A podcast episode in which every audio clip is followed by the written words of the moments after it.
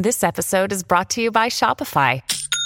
Forget the frustration of picking commerce platforms when you switch your business to Shopify, the global commerce platform that supercharges your selling wherever you sell. With Shopify, you'll harness the same intuitive features, trusted apps, and powerful analytics used by the world's leading brands. Sign up today for your $1 per month trial period at shopify.com slash tech, all lowercase. That's shopify.com slash tech. When you need mealtime inspiration, it's worth shopping Kroger, where you'll find over 30,000 mouthwatering choices that excite your inner foodie. And no matter what tasty choice you make, you'll enjoy our everyday low prices, plus extra ways to save, like digital coupons worth over $600 each week. You can also save up to $1 off per gallon at the pump with fuel points. More savings and more inspiring flavors make shopping Kroger worth it every time. Kroger, fresh for everyone. Fuel restrictions apply.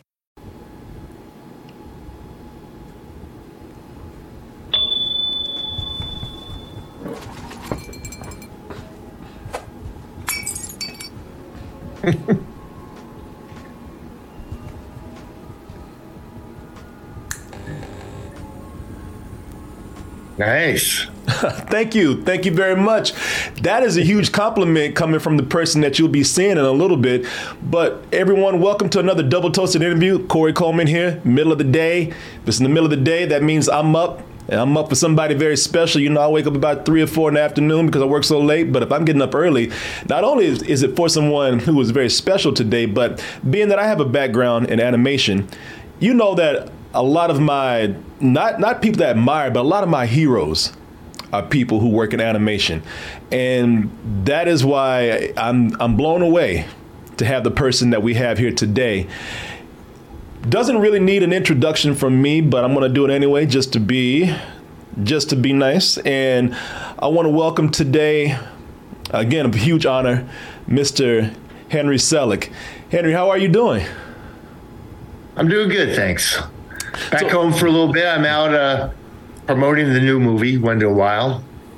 Yeah, yeah. A lot of people know now that you have a new movie on Netflix, Wendell and Wild. Uh, it came out this past week, I believe, just in time for Halloween. I've seen the film, and we'll talk about that a little bit more. It's an incredible looking film, as all of your movies are. Uh, no matter how they've been received, all your movies are amazing films. But uh, again, the man needs no introduction. But in addition to Wendell and Wild, uh, stop motion animator, just animator in general, filmmaker. Best known by a lot of people, by most people, for The Nightmare Before Christmas. But uh, we're going to jump into the conversation here and get into just pretty much your career, if you don't mind.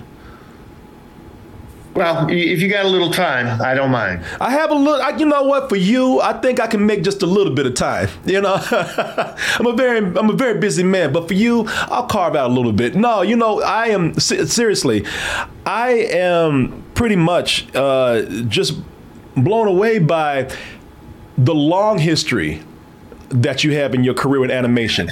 I, you know, I because it makes sense that you did work in 2D animation, but you know because everyone has seen so much of your stop motion work, uh, you know they they they haven't really recognized or talked about or mentioned a lot of the 2D work that you've done. There is a 2D animated film that came out years ago and it's one of my favorites. And I don't know how many people, especially younger people, have seen this. And I've talked about to younger people. And if you don't mind, I want to show a clip for a little bit of this. But I didn't know that you worked on Animal Olympics. Animal Olympics, presented by ZOO, the network that brings out the beast in sports. Watched that when I was probably about eight years old, man. And all these years, I've been a huge fan of yours and had no idea that you worked on that. In addition to things such as also uh, Pete's Dragon and Small One. Uh, those that Small One is a movie that I watched over and over again as a kid. Uh, so, can we talk about your career in 2D and what was the draw to 3D, the work that you're known for? I'm uh, not 3D, but stop motion, the work that you're known for now. Sure. Um, a slight correction. I I um, I got to thank you. I think on Animal Olympics because I I brought in a good friend from Disney, Bill Kroyer, to come in and direct that. But I didn't actually work on it. But I was, I was friends with the studio, friends with Bill, and I thought he'd be the perfect perfect guy for uh, Steve Lisberger to to bring in. And that was a really well well done show. It it's a complicated story because that was the one year the U.S. boycotted the Olympics. Um, but that that's um, nothing to do with your question. And the question for uh, the 2D to 3D, um, I had um, I really didn't get into animation until I was already going to college. I was a, a, fan of animation, but I was doing all kinds of artwork, and uh, I suddenly realized that all these things I was interested in, you know, drawing, photography, sculpting, uh, could all come together in, in the one medium. So the the very first thing I was easier was a little cutout animation, which is like uh, stop motion. I mean, you know, it's it's instead of dimensional puppets that have to support their weight. And then I did a, a project that had some hand drawn work in it. Um, eventually, further at uh, Cal Arts, I did a lot of hand drawing. I did a student film there called Phase that you know got some notice. Um, started another one called Seepage, which had a lot of hand drawn, but then also had some uh, large figures that I was doing as stop motion. So I was learning so much about animation, about telling stories, about um, sort of compositions, about timing. I was working from some really uh, under some really talented people. This guy Eric Larson, one of the nine old men, was the the guy who trained the new animators back then. This is the 1970s, ancient history. Um, I worked with under Glenn Keane, who um, really taught me a lot. But I I went off and I finished this film I'd started called Seepage, and I just got bit. I just got bit that um, the the uh, it's not that it makes better films, but the process of stop motion became my favorite way to go. But I still use. I work with 2D animators all the time to figure out um, facial expressions, um, to to to guide a lot of the animation because you know I still think there's nothing better than what you can get with hand drawn 2D animation. And forgive me for my misinformation on Animal Olympics. You know, I I I, oh. I, I, had read that you had worked on it, but you went uncredited on that. Uh, you know, and along with other people like Brad Bird and people, uh, you know, animators who are well known like that. Uh, but it's still really cool to know that you were very much involved with that, and you know, I, and, it, and it's very much nice that you still give a lot of respect to 2D animation. You know, that it's funny how yeah. you know animation. What I've noticed and what we'll come back to with uh, with some of your films is that I've noticed that a lot of people love to put down certain certain art forms, but especially animation when there's something new introduced. You know, um, definitely when uh, you know you had uh, uh, 3D animation be introduced, people were talking about how uh, you know, it's going to put 2D animation to shame. It's going to put people out of work. It's not going to be used as much, and we definitely don't see it used in film. You know, at least feature film as much. But you know, one of the things that I noticed, and we'll just jump right into this, since we're talking right now about you know uh, uh, your, your, love of stop motion animation. You know, when you were involved with um, the Nightmare Before Christmas here.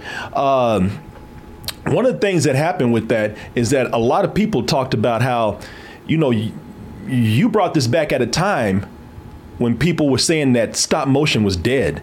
People were saying that stop motion was done. And you know, a lot of that happened because people were so enamored with 3D animation due to something like Jurassic Park. I remember when Jurassic Park came out and everybody talked about how uh, stop motion was dead at this point. There's no use in even like trying to do it anymore. What is your uh, how did you react to that when you heard that? Um, you bring up something important, and I've got I've got um, some feelings about it.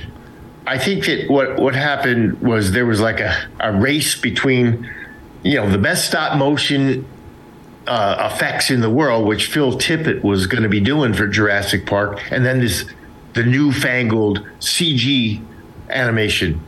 Um, you know, Phil's who, who's a genius and he spent his life preparing for you know stop motion with go motion to do these incredible dinosaurs, but just got edged out by Jurassic Park.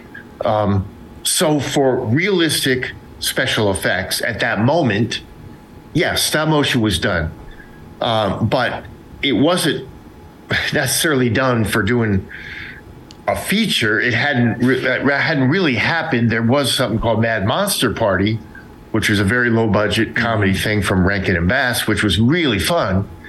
But as far as like a, a serious, uh, you know, s- support by major studio, um, it hadn't really happened. So, so on one hand, stop motion's done for for realistic effects in movies, but on the other hand, at that moment, it's kind of like we got the first opportunity with with Nightmare Before Christmas to really show off what stop motion could do with an incredible uh, original story and character designs by uh, Tim Burton and uh, a team of people that I had built.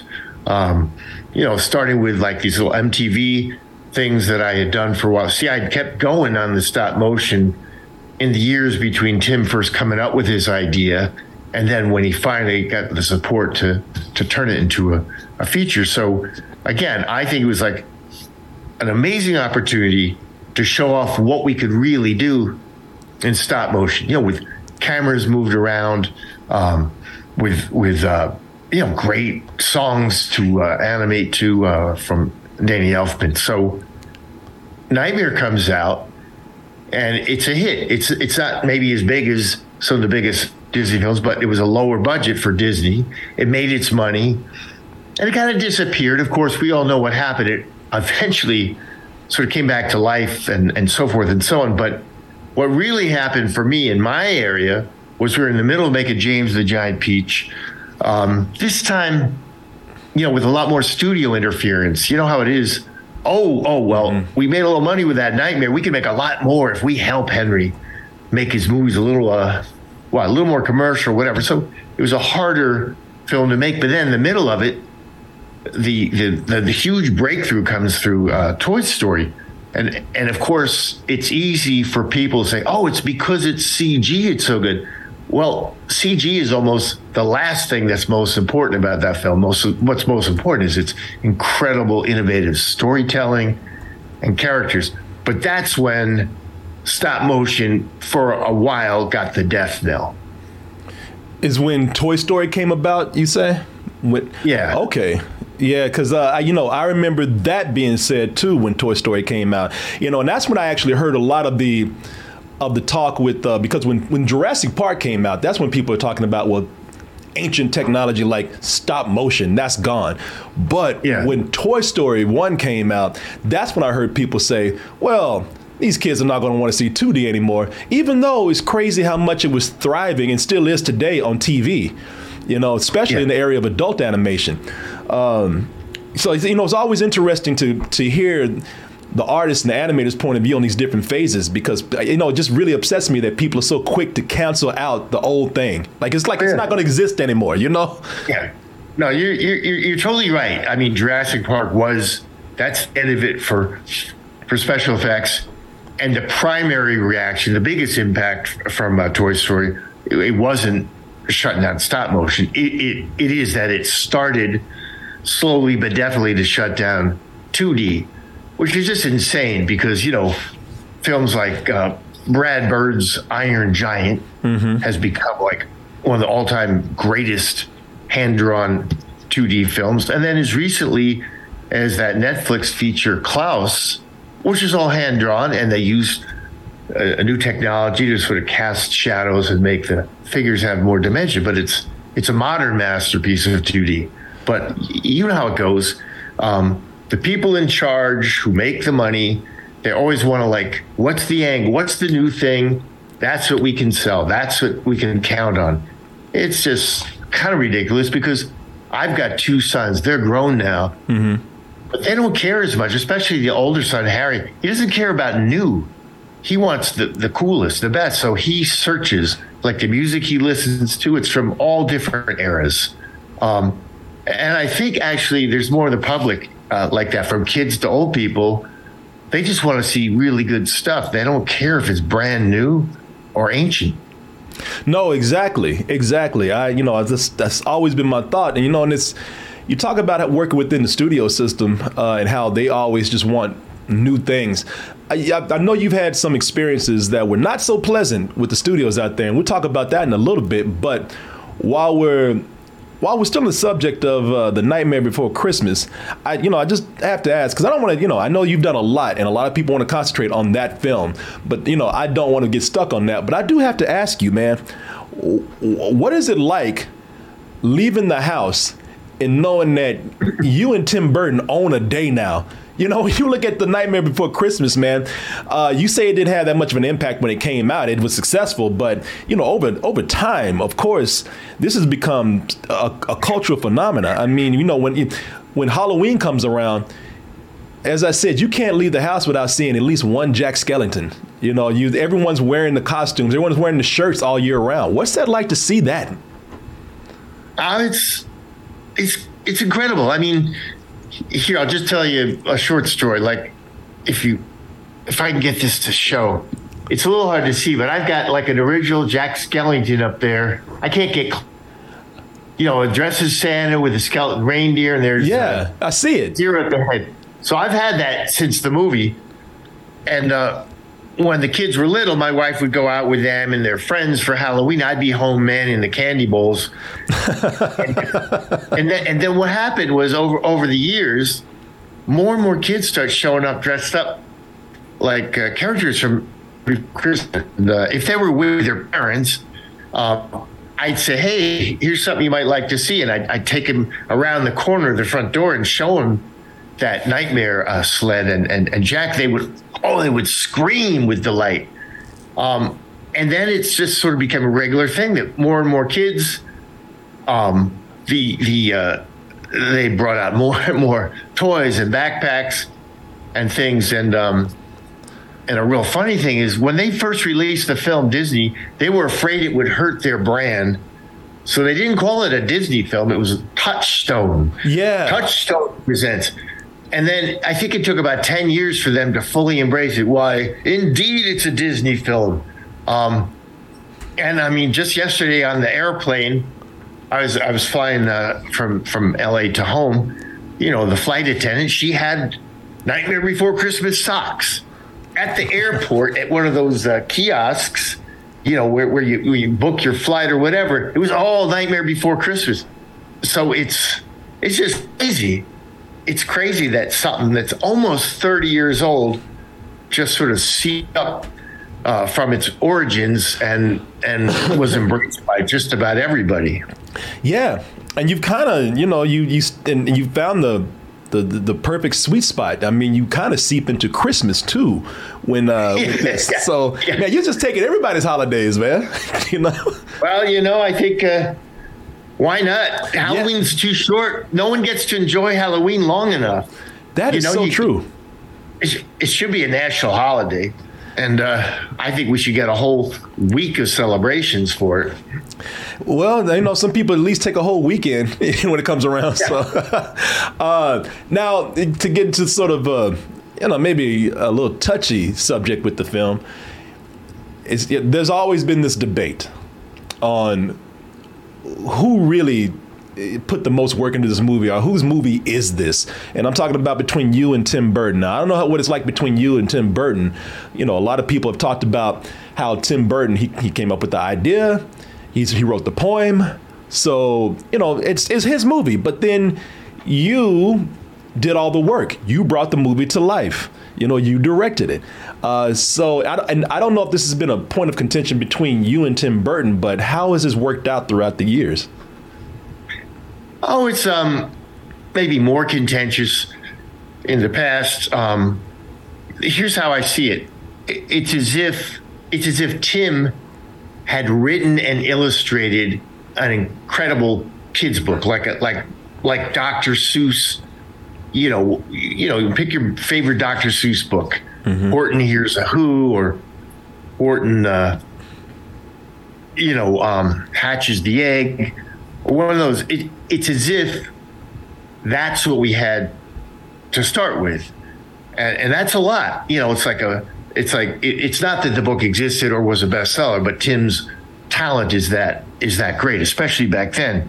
Um, you know, you bring Danny Elfman into the stew, and and uh, to write the songs. Um, we actually started the film without a screenplay because the first the first writer uh, was very ill and he'd, he'd worked with with he'd done Beetlejuice, but he had to fall away. Mm-hmm. We had to start with a song or two from Danny, but we we kind of knew the shape of what the story was going to be. And then Caroline Thompson, she came in and sort of stitched the songs together.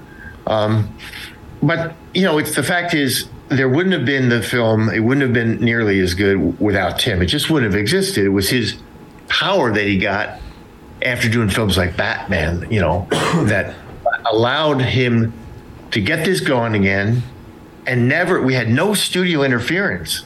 I mean, I'd get a note from the studio, and I'd say, "Well, what do you think?" Um, Tim would say, "Well, if you like it, use it. If you don't like it, just ignore it." I, I thought that's how it was going to be in all the movies. it, wasn't like that. No. That. But, but I mean, it's me and my team that made the movie. I mean, we shaped the story, we storyboarded it all. Um, every step of the way, we wanted it to feel like Tim's world. Uh, but Tim was down in LA making two other films. He was doing Batman Returns, and then he went on to do Ed Wood Jr., and we we showed him everything. Um, he basically loved everything we did. The only only adjustments were when we started shooting Halloween Town. We started in Christmas Town, and I had an idea of the look. That would be more like rolling, soft shapes, like a Dr. Seuss thing. And then when we get to Halloween Town, I wanted sort of things spikier, limited color. But when we first started shooting that, he sent up Rick Heinrichs, who's one of the all-time great production designers and who was Tim's first creative partner to help us get the look down, mm-hmm. uh, to make it darker and simpler. And then the very, very end, Tim showed up with his editor, Chris Lebenzon, to trim things out. So that's really the relationship. You know, it's his movie in a major creative way, but we made it and we made all the pieces fit. And um, we brought these characters to life. Jack Skellington, I acted him out for the animators. Um, you know, you take this beard and my hair away, and I'm Jack Skellington. so it's um, it's one of those things where, you know, I, I suppose, you know, Tim may put his name Tim Burton's. Maybe people would have confused it with the, the Nightmare on Elm Street or something like that. But it's um, for a number of years, I certainly could have won a lot of bar bets about who directed Nightmare, I would have always, yeah, everyone would have said it's Tim Burton. And then I'd say Henry Selick, and here's the proof, and I'd get my $5. But over time, especially after I finally got to make a, a, a film really on my own with my own total vision, Coraline, people started to get it. And uh, everyone certainly in the animation world knew, but it's okay. It's okay. It's one of those. Um, people who did the research knew, like Jordan Peele knew when uh, I got together with him to start talking about Wendell and Wild. So I think it's worked out fine. It, it was, you know, a little, a little irksome, a little troublesome those first few years, um, to like have to sometimes. Well, I actually did direct it, and uh, we did it in San Francisco, and Tim's down there, but I think that's a pretty fair assessment of uh, of the overview. Yeah, no, it, it, very much is. You know, I'm sure, like you said, I'm sure it was more contentious uh, back in the day, but no, it, that sounds that sounds very gentlemanly at this moment right now. You know, um, you know, we were talking about your relationship with Hollywood studios and whatnot, and I've talked to a lot of uh, filmmakers, some some that you've named today, who have had great experiences with with studios in Hollywood, but a lot have been, you know, they they haven't been shy about coming out and saying that, yeah, it, I just I do what I have to do to get a film done, but I just haven't had the best experiences, and I, you know, and that's I, lo- I love the honesty with that, but. I imagine that would apply to someone like yourself because I don't know how many people know that you almost did a Pixar movie. Uh, actually, you did do a Pixar movie and it got pulled halfway yeah. through. Uh, if you don't mind, I would like to show people a little bit of the film that you were working on for Pixar. I believe it's called The Shadow King, right? That's right. Yeah, I, I, again, I don't know how many people have seen this, but once you see it, you're gonna you're gonna wish the project had gone through. But let's go ahead and take a look at this quick clip from The Shadow King.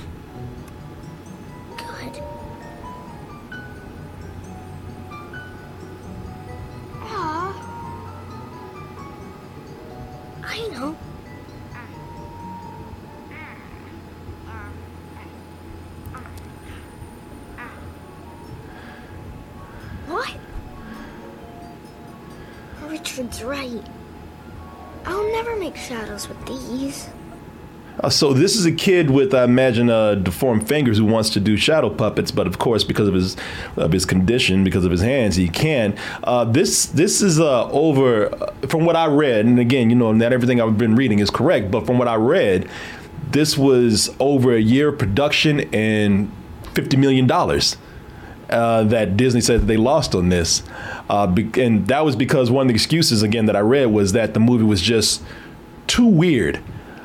So again, we don't hear very much from the directors and the filmmakers behind a project that gets shelved like this. But you know, you imagine you're very frustrated by this. But how do you feel about having a project that's so dear to you and so, and had so much work go into it and money, all of a sudden just be pulled? Well, let me give you the overview. Um, you know, I had done Coraline, which was seriously, I got total creative support. It, it wasn't easy to make, but I got to do it exactly how I wanted. Um, you know, the distributors were worried about it. One of the, the, the producers was worried about it, but not not the studio, Laika. It was their first film. Maybe they just didn't know be- any better, but they supported me 100%. And so I come from that and I'm I'm mixing the sound, you know, at the very end, picture's done and you're you're mixing like how loud are the voices and the music and so forth. I'm there at this uh, place um, in California that that I'd gone to before, and then who shows up? But John Lasseter just happens to be there, and he wants to see the film, and he really likes it, and then he shows it everybody at Pixar. And so after um, after Coraline comes out, he he um, invites me to do a project with them and and with Disney because um, they had been bought by Disney at that point. Um, it really comes down to this: they thought that they could make my films better. You know that they feel, oh, we love Coraline, but really they're thinking, yeah, it's pretty good, but we could make it better because we got the smartest and best story people in the world. Um, but what it really comes down to is they didn't recognize what's actually there or what my visions are, and that uh, that there's any value to that. So over time, you know, I'm developing, developing. We we put a studio together, stop motion studio, and we're hiring people, but it just you know John and and maybe maybe the others there as well. They just didn't get it, and so they kept changing things and changing things and changing things.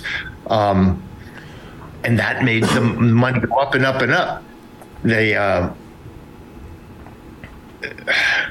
I mean, they started giving me notes like after a year of the way it had been a year before when it was my movie, and uh, it kind of just got to this point where, um, you know, they just yeah, the, the, it's too weird. The costs were getting too high, and I, I agree about the cost. It wasn't 50 million though. They threw in a couple of other projects of theirs to write off, but it was a lot of money. And um, it, when it, when it was sh- shut down, it was like both the saddest day and the happiest day of my life. I'd never been beat up so badly, and this is after, you know, well after Nightmare, but just after Coraline. To be beat up this bad by people who know better, it was torture. You know, it just was. It was just really rough, and um, you know, just what, what do you call it? Creative differences, and uh, end of the day, um, uh, being in business with Huggy Bear. Uh, which is John. That's what we all call John Lasseter. Why'd you call him Huggy Bear? well, he's known for hugging a little too long. Oh, he- ah, yeah, yeah. he's an equal opportunity hugger. He'll hug you. He'll hug a pretty woman, an old lady, but he'll hold on like he owns you for a long time, and um, it just was it was a marriage made in hell. But guess what? I got the rights back from Disney, and maybe if uh, if uh, the new film is considered a success, maybe I'll revive the Shadow King. That you know, I was going to ask. That, that was going to be my question. If there's any way to, I was you used a better word than I would have used. You, you said revive. I was going to say, is there any way to salvage this? Which is not a, you know, that's not a very good word to use for that. But I was going to ask you if, you could actually somehow get this project started again. Yeah, it would be. Um, it'd be different. It'd be like my original story, which they claimed they loved, but then changed everything in it. Yeah, uh, it would be more like that. It would have to be, and uh, you know, in my mind, it was sort of like a darker, um, in tone, uh, Dumbo. You know, Dumbo's made fun of for his big ears, and then it turns out, my God, that that elephant can fly. Well, this was, you know, a kid with deformed hands, and maybe they're not as cute as big ears, and that was their problem. Mm. But that, that this really messed up thing, he's going to get taught by a living shadow girl how to use those hands to not only make the greatest hand shadows in the world, but hand shadows that can come to life. I thought that was a good good story, and I, I still think it is. You know, that's that's something I was going to ask you about when you know with with. Uh Wendell and Wild. Uh, first of all, people, let me just go ahead and play. Just I want to play a clip of this because Wendell and Wild, I've I've watched twice just for the visuals alone. You know, one of the coolest things about stop motion today for everybody talking about this. Okay, so this is a good lesson in life. You know, it goes it goes back to just the simple thing of if we all just work together and get along, we can make incredible things. Because this whole thing about pitting one art medium or art form against another is counterproductive. You know, looking at Wendell and Wild and some of the other stop motion projects, whether you've done them or somebody else has done them throughout the years, it's been great to see how technology and you know maybe even CG has assisted the look of stop motion and made the process and the technology has made the process easier that we have today. But this, I'm going to show Wendell and Wild here. Wendell and Wild is uh, Henry's Henry Selick's latest film on Netflix. And there's a few reasons to watch this. First of all, because it's beautiful. Second, because of the, the approach to the story. It is one of the few PG 13 animated films that we get out there today, which I'm very happy to see. And uh, also, it's just sort of a dream collaboration between Mr. Selick right here and Jordan Peele. Here's a little clip if you haven't seen one already, which I'm sure most people have. I'm having a vision! a green headed girl. She seems so real. Greetings. We are the magician morticians, the artistes of the afterlife. So, have you experienced a little more freedom? People allowing you to do the vision that you want working with Netflix? Ultimately, I absolutely got the, the movie I wanted to make with my collaborator, Jordan. Jordan Peele was very instrumental. Um, you know, when I first reached out to him and his, his uh, at the time comedy partner, Keegan Michael Key, um, it was it was more about maybe using their voices for this very old idea I'd come up with about these two demon brothers. Um, but Jordan wanted to do more. He wanted to be a collaborator and a producer, and he let me read his script to get out before he made the film. And I knew he was a genius at comedy. Then I discovered he's a genius at storytelling and horror. Mm-hmm. So um, that's that's where the story really began to be shaped, even though it was an old idea of mine. And then he had to go off and make Get Out. And that turns out to be this monster hit, incredibly good movie. He won an Academy Award for Best Screenplay. And then I was just riding his coattails to set up the movie the right way. And we set it up the right way at Netflix. They um, they said, our deal is if we like you, we like your project, and we like both, we will make the film. We won't just develop the hell out of it and whatever, give you lip service. We're going to make it and they gave us PG 13. We wanted to get that from the get go to give us the freedom, you know, to go where we felt we we might want to go. Now, it wasn't all smooth sailing. Um, you know, new executives came in while we were already underway. they came from DreamWorks with the DreamWorks sensibility. So there's probably about a year of adjusting to each other. And they brought some good stuff to the film, but they also they adjusted their own sensibilities. And then towards the end, we had another executive, Karen Toliver. She came in and now she's running the animation Netflix, and she was great. Um, a little hard to take because she had some new thoughts and new ideas, but her fresh eyes really helped the film. They helped us get all the music we wanted. Um, so I'd say that this was, it wasn't like total support all the way through. It was more of a, a dance, uh, but I feel very supported by the studio uh, and and feel like we totally got what we wanted on screen. So this is this is one of the good ones. This is like Nightmare and like Coraline. This does represent just the film we wanted to make. No, it's again the story. I, I, enjoyed it, but if you, I mean, just from a visual standpoint, people should watch this. It's it's incredible the way this movie looks. Again, there's nothing really out there like this. I, I, I would tell you this though.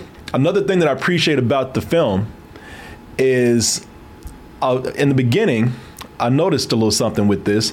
At, at the very beginning, it's established that the, your lead character of Kat, not only her but her parents like later she's a she's a punk rocker in the movie but her parents are definitely into punk music more specifically black punk music or what some people label as afro punk uh, i you know here's the thing whenever you have a black character like you have with Kat in this movie the marketing is always going to emphasize hip-hop because that's just the way people, you know, I guess that's how they relate today. But, uh, you know, her whole culture is this music that is not generally associated with, with people of color, especially black people. But that led me to to research some things about you when I was looking at when I was just looking up uh, this character in black music and black punk music. I I didn't know that you had directed and the live action video for for Fishbone back in the day, which is uh, party at party at Ground Zero. You have been so you have been so involved in my life throughout my throughout my childhood, and today I did not know that you were just always in the background. I,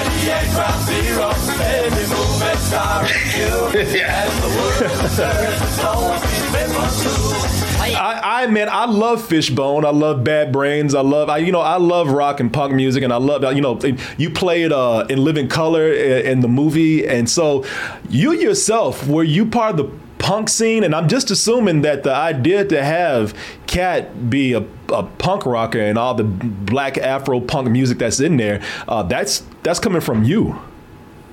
Yeah, I know it's it's unexpected, but you know, I've been a lifetime musician. Um, you know, I was in bands and stuff, and uh, you know, guitar and keyboards, and uh, I was I was into into punk, and uh, through doing well, Fishbone, I, I um, I kind of found well all these other. It was just called black punk bands from the from the seventies and eighties, and um, you know, it's just always been this thing that black rock and roll. I mean, it is rock and roll. That's where it was really invented. Um, not Elvis Presley, and it's always lived side by side and sometimes together. Um, you know, Fishbone in its day, it had a bigger white audience, and they always kind of wish they had a larger black audience, but they eventually grew there. Um, anyway, so it's it's just part of my background. I knew about it.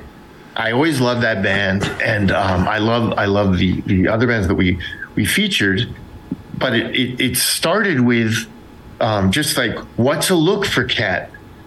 I mean, hip hop is too much of a cliche.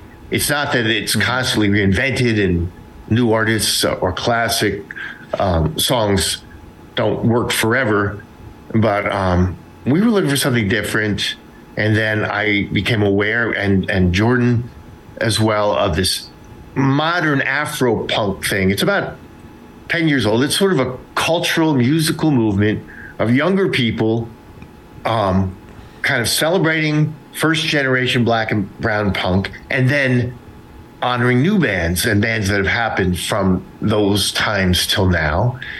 And they have festivals with the old guard and then new people, and they even have, you know, Afropunk adjacent people that show up like Janelle Monáe. Um, But the main thing at first was simply the fashions, the hair, the body art, the costumes, the the the best that these Afro punkers are doing. It's like the best, you know, fashion art, body art. They're like aliens from a superior civilization. so incredibly innovative and talented, and it's like like wow. And so that that was like yes, that's what that's what Kat's gonna be. But then it came down, but why? And then that helped fill in the story about well, that's a connection to her her dad. She's got this whole boombox, a mixtape, and she's discovered some new things. So um, it was just one of those things that like it fell into place and then rippled right through and became an emotional through line. But man, was it fun to find the songs? Like what's right for this moment? What's right for this? Uh, you know, there's a few things that don't quite fit the mold, but they still fit the film. Like I believe in miracles for when Father Bess is brought back to life. But that was a huge, huge, huge fun. Now I haven't been in touch with Fishbone. I want to reconnect over this movie, and um, they're still performing. Uh, they're still out there. Yeah, yeah. I've actually I was in a I was in Seattle not long ago, and I was uh, I was impressed to see that they were actually they were, they were playing somewhere. There was a flyer for them, and they were playing somewhere. And I didn't get a chance to see them, but I thought that that was pretty incredible that they're still out there performing like like that. And and they're still dangerous. yeah, yeah. Can you It's believe after all this fun. time in this day and age? Yeah, they- what's that? Yeah. Yeah, they were they were um so talented and remain. I mean, they were really good musicians. See that the thing about most of the white punk bands is uh, it was like part of the deal was oh they don't have to play their instruments. It's all about attitude. Well, that only could take me so far. I I still like you know some musicianship and and Fishbone were incredibly good. Yeah, yeah, yeah. No, man, I was. I, I can't tell you how excited I was. I shouldn't even have been as excited as I was just to to know that you had uh, directed this, but that just blew me away in the most in, in, in the best way. Um, you know, that's such a positive area to, to you know of your career to talk about, and you know, it's such a positive thing to talk about your love of music and especially you know uh, black punk music and black music in general. But you know, because I, I hesitate to bring this up here, but. Uh, you know, I haven't prepared, and I, and I got to ask you about this. Um, so, so Monkey Bone from back in the day. Uh, I forgot when this was made. This is about this is this is sort of a combination, you know, because you've you've done just so many things that have been mixed media. And I thought I think that's very that's a very exciting way to work. Monkey Bone was a movie with Brendan Fraser where it combined a little bit of, of 2D, as you can see right here, but it also had a lot of uh, it, it combined live action and also a lot of uh, of course your trademark stop motion look and designs in there. However the movie did not do very well did not do well at the box office did not, didn't, uh, critics weren't too kind on, on this movie. So you know when I, when you whenever you have a, a project that does not do well I, I often ask the artists how they feel about it, and I get different answers. Some of them say, I still stand by this, I love it. And some people say, well, yeah, at the time, you know, it was just a miscalculation, or I learned from this. Where do you stand right now on this movie, Monkey Bone? You know, from uh, this is like I think 20 years ago or, or, or 21, it, it was finished and came out. Um, I have a few feelings. I don't think it would ever have been a big hit um, as it was, but there are a couple of a couple of like things I want to say about it. That um, the head of the studio, Bill Mechanic, uh, he got fired. It was Rupert Murdoch, who you know owned 20th Century Fox. He's still out there twisting the news and all that. but Bill, had, he he had huge hit films. You know, he did the Titanic. He he, he did something about Mary. He had tons and tons of success, but he liked to take a chance. So he did Fight Club uh, with David Fincher, and this film. And Rupert just hated that he took chances, so he got fired. we had a new person come in, not an evil person, but like it was sort of like, what the hell are we going to do with this film? And so it was cut to the bone. It was taken away from me and recut and recut. There was a lot more animation in it. Um, and at the end of the day, they, they it's called dumping. They dumped the film with no publicity, not a single ad, because they just figured, well, it's a, it's a failure. We don't want to help it in any which way. And so the funniest thing of all, though, we did get rave reviews in the New York Times, in the LA Times, Hmm. uh, you know, like top, the best, they said best comedy of the year, like crazy good. And then we got like uh, Entertainment Weekly, we got very good. But then for a lot of other critics, it's like they're angry about this film. They, they, it, it was upsetting to them. It made them mad. And, um, so I've I've two thoughts that it would never have been a big hit. It certainly would have done better if they'd advertised a little, or if they took those. You know how if you have a, a really good review, you take those reviews, you post them in a in a thing. Um, but I um okay, so it would have been more successful, but never a big hit if they'd actually promoted it. Um, I still would like to do a director's cut because there's a lot of cool stuff that was that was removed. Um, I think I would trim down Brendan a little. Like Brendan Fraser is a talented man. You know, he's sort of making a comeback, but him in this film, and then he did a film after this called Bedazzled. Certain type of comedy he can pull off, like George of the Jungle. Yeah, he's incredible. But this one and Bedazzled, it's not really his forte. So I would do a little trimming on him. I would bring up Dave Foley. I'd bring up uh, all the animation. Um, but you know, my main lesson, my main lesson learned is I don't really do well in the live action universe. Um, I've done a little bit, I've done a little bit of it, bits of it here and there, but I love my world of stop motion. The animators, the the the crew there. I like working with actors for the voices, and that's really my strength. So I went down a slippery slope to make Monkey Bone, but the film that came out is not my vision of what the film could have been, and I just don't. I don't thrive in that in that world. You know, you got a whole army of people focused on getting one shot. Now you might have a second unit doing, you know, some effect shots or things like that. But in, in stop motion, you have your army divided into these little teams, and the, we're doing a whole bunch of shots at once, very slowly. Mm-hmm. And it's just that's that's what I'm meant to do. I'm not I'm not meant to direct live action. Did you cast Bren- Brendan Fraser? Was that your choice?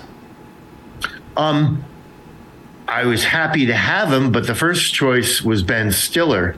Ben Stiller, his film uh, "Something About Mary" had been made, and I saw it. It was made the same studio, uh, 20th Century Fox, and it was. I knew it was going to be a huge hit, and so we went to him before the film came out, and he was really interested in doing it, and um, I wanted to support that, and you know, he wanted to bring in writers because he didn't think it was funny enough. He was right and it, you know it's it's just one of those things where I know now, you know, you you you do what you have to for your movie. The movie has to come first over friendship, over loyalty.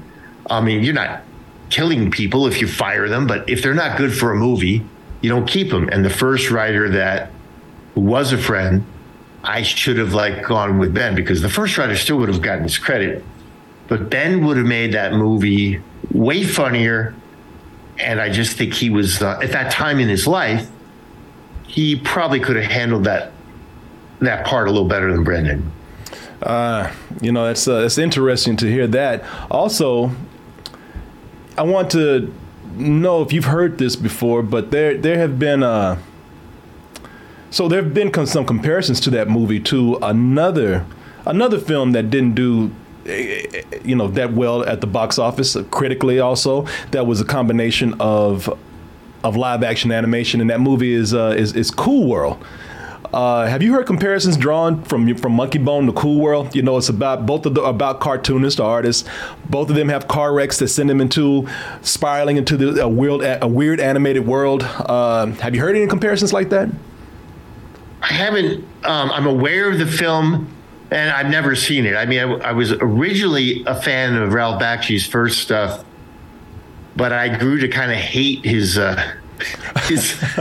you know, I'm not gonna, I'm not going to name the names of the movies, but I kind of became anti Bakshi. You know, I think for good reasons. Uh, and I never saw that, so I don't know the comparisons. Dan, I'm sorry I brought that up then since you don't no, like no, it's fine. so many of his movies. It's fine. No, you got you got your thing, and you know I, I can't I can't blame Monkey Bone's failure on on other people. I think it would have been better if I'd gotten what I wanted in a few years. But that really failure, I have to own that. Yeah. I think that at the end of the day, that's me, that's mine, and the lesson learned is keep out of live action, Henry. I think you know what with the right project, and I'm not saying this to, to, to kiss ass or anything.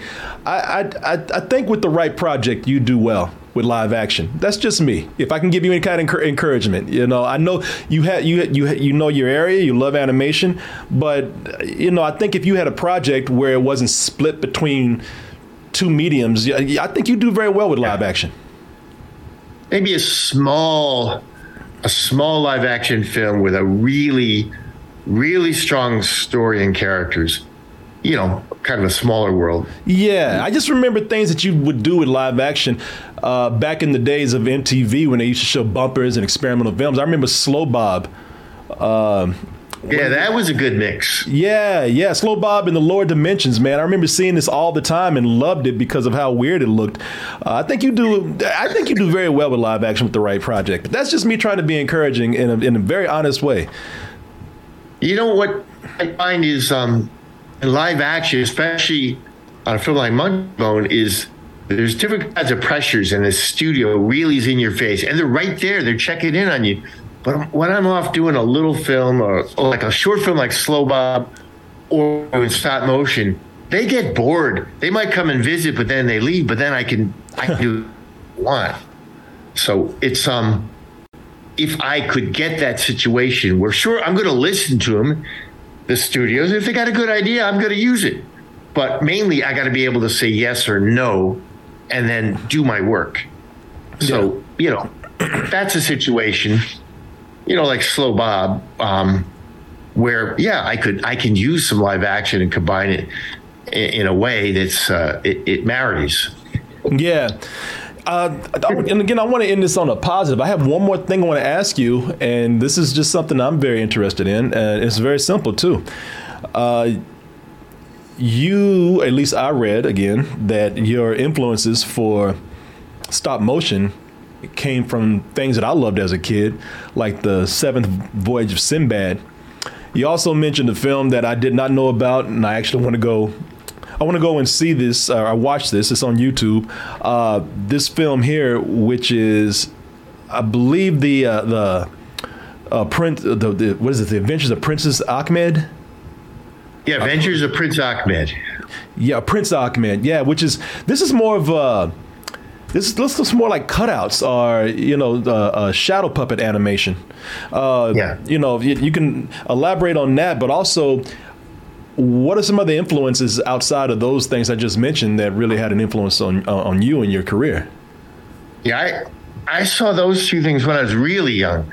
My mother took me to the. See, my mother kind of likes uh, scary, spooky stuff, and I shared that interest with her, or I got it from her. But she took me to see Seventh Voyage of Sinbad when I was like five years old, and uh, I actually had nightmares about that Cyclops. About that Cyclops, I mean, I, I dreamed it was growing. We had a fish tank, and I dreamed it was growing in there, getting bigger and bigger. And I was like hiding under my bed. But in time, I grew to love that.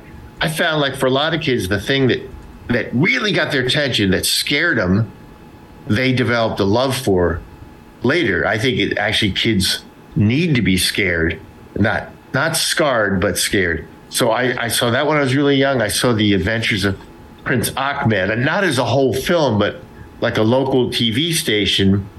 They showed cartoons, and they had a they had a you know a, a, a moderator, a host. Uh, they cut it into little short films, so I saw it as shorts, and only years later saw the whole thing. Uh, but yeah, it's cutout animation. It was done before Snow White um, this this uh, woman did it almost all by herself, Lotte Reiniger. Um, so I saw those very young. I also um, there were certain things by Disney I loved. The uh, Night on Bald Mountain from the first Fantasia.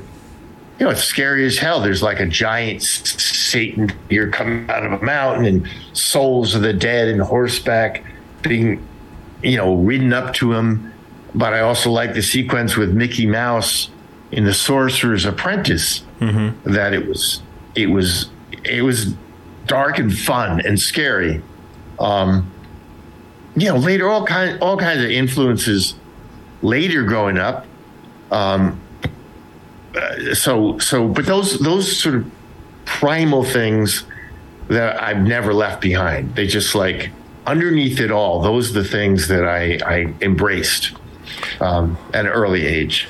Yeah, you know, I could definitely see a lot of influence uh, uh, on you from something like uh, Night on Bald Mountain. I mean, a lot of people I think would even look at Nightmare Before Christmas and see some of this influence in there. You know, I don't know if I'm correct or not, but it definitely I, I, I can see that having an influence on you.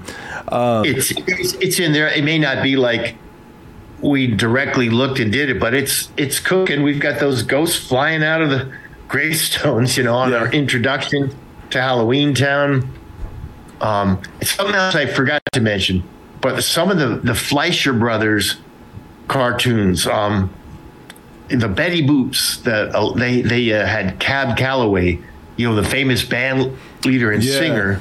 You'd have him perform, and they would rotoscope him, but then they'd turn him into these uh, sort of magical figures. There was uh, um, oh Saint Infirmary, Saint James Infirmary Blues, one of the best shorts of all time in history. The Old Man in the Mountain. Um, the Fleischer brothers were doing crazy surreal stuff at the same time as mm. Oh, Disney their shorts and uh, shorts to shorts. Those uh, those weird Betty Boops. That was way more to my oh yeah my like the the the the Minnie the Moocher sequence yeah. the, where they go down the hill, which is it it's frightening in a way, man. I think you know before we leave, I just show people a little bit right here. It's good, yeah. There.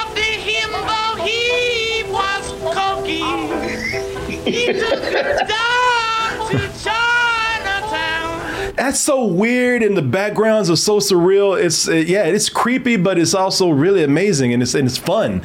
Um, direct yeah. direct influence on Oogie Boogie. Ah, and even I can see that. Yeah, definitely, definitely.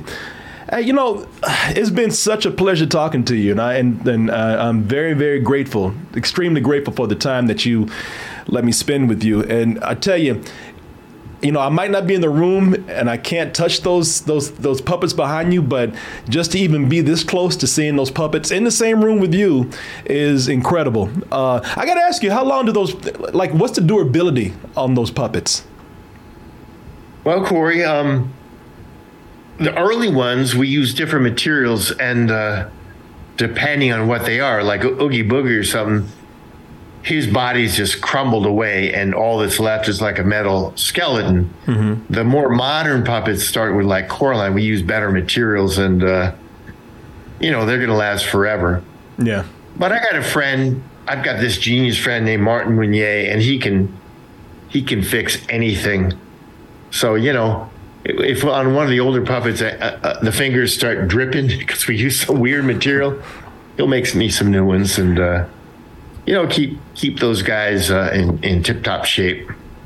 Uh, t- again, this has been such a, an amazing discussion, and going back and doing research on your career it has been it's almost like I went and looked up my ancestors or something to see just how many projects you worked on that had such a big influence yeah. on me growing up you know and having a career having an influence on my career in animation which is not as illustrious as yours but did take me places but I really do thank you so much for spending the time with me today. I, I can't tell you how much um, that means to me. It's uh, I appreciate spending the time with you, someone as knowledgeable as yourself. I would want to add as sort of a final note that um, I've definitely had my trials and tribulations and struggles, um, but I've got to do enough things just the way I want it. And those are the things that have been the most successful. So, you know, looking back, especially with, with this new film, um, which I'm, I'm incredibly proud of, uh, we tackle some interesting uh, social issues. We take you places you never seen in an animated film before, not in this country. And um, so looking back, I'm I'm really proud and happy of my career, despite the setbacks and mistakes, conflicts. Um, but you know, if I'm ever going to make another film again, I just hope the the people understand this. Support my vision. I'll listen to your ideas, and we'll come up with something amazing. But you try to impose too much, it's just going to be a car wreck. And that's the way it should be for a lot of artists out there. You know, tr- trust the vision. You do tackle a lot of uh, subjects with this movie. The the privatized prison industrial complex, you know, an animated movie. That's ambitious is what I used when I was talking about my review of this. So people, please go watch this. It's Wendell and Wild. It's a it's it's an incredible uh, visual movie, but also there's a lot of ideas that are very ambitious and also very admirable. Uh, and again, yep. support an artist such as Henry Selick, man, who you know it's not about it's not about the cynical business of Hollywood. It's not trying to make something for money. This is not a studio film. This is an artist's vision right here, and uh, has my full support. And I hope people watch this. And it seems like you already are having success with this, which I hope you are. So we we can see more projects like this coming from you. Thanks so much, Korey. And uh, I ask you, uh, people watch on Netflix, if you like it the first time, watch it twice, because you'll get the first time it's overwhelming I think the second time you'll kind of like tune in a little more to the story beyond the visuals. Yes. Um, but I hope you. I hope you. Uh, if you if you watch it, I hope you enjoy it. Well, again, I, I, would say good luck with everything, but you don't need that. You know, a, a, a visionary genius such as yourself, you're always going to make things, man. So I'm not, I'm not worried about your future prospects at all. Uh, people, get once again, legendary animator Henry Selick. Uh, thank you so much, and uh, I, I hope for your next project we get to speak again. All right, Korey Coleman, thank you. thank you, sir. And I'll just cut you off over here. And you have a good one. You too. Oh, folks. And thank you out there, the community, Toasties, all the people who support what we do. Because if it weren't for you, I would not be able to speak to heroes for people such as myself, such as Henry Selick, who I do consider very much a hero, having a huge influence on where I have taken my influences in life. So thank you very much. I do do. I again couldn't do without you. This is uh this this for me this is a dream come true. And hopefully we'll be able to do more. Oh, there's my dog. I had to put her down to cut. I had to put her down to cut off the Zoom call over there. Every time I put her down, she's always on the ground looking at me with her ears back. She looks like she's been beaten or abused or neglected, and you know that's not the case at all. Hey, did you enjoy the interview? Did you enjoy talking to Mr. Henry Selick? Maybe he'll make a film about you one day. Who knows? All right, everybody. Thank you so much. And there will be a next one. And we'll see you when that happens. So, again, I always forget to do this. If you enjoyed this, and who knows, I might actually take these interviews and put them somewhere else. But let me see if I can actually pull this up because this will go, this will be an addition to our catalog of other interviews that we've done with other artists and uh, you can hear it right there. Other artists and other animators and actors and directors. I've even talked to tech people but you can find this interview soon and many others on double toasted interviews where we have so many people that we've spoken with and always something to learn from these conversations and discussions which is what i hope you got from this interview today so go check those out. And as I said, check us out on the next one, whether that's another show, another interview, whatever we may have. Or, or just contact me anytime. Anytime. You know, it's easy to do, day and night, whether I'm asleep or awake. You can always reach me kcoolmans at gmail.com. That is K C O O L M A N Z at gmail.com. You email us with any kind of questions, comments, compliments, insults, input, and our advice. Hit us up on our social medias Instagram, Twitter, Facebook. Uh, I don't know about Twitter right now. You know, that's a little weird, but it's still around. Uh, also have Patreon, also have TikTok. This is an old bumper, but we'll update that with uh, all that information later. Uh, but uh, if you also find yourself here in Austin, Texas, you know, a lot of people are coming to visit now. Pandemic is kind of over with. We got more festivals and whatnot happening in the town. Always something happening here. So if you do find yourself here in town, whether it's for us or something else, don't hesitate to call us. Just let us know first. kcoolmans at gmail.com. Let us know what your plans are for Austin. Are you moving here? Are you just passing through? Whatever it is that you're planning on doing, let us know, and we might be able to hang out with you. All right, everybody, that is it. Again, thank you so much. This is this has been I, I haven't even processed my feelings for this interview yet. It's been incredible, and uh, look forward to doing more because of you. All right, everybody, good night, good morning, good afternoon, good evening. Whenever you are listening to, or you happen to be watching this, goodbye and stay toasty.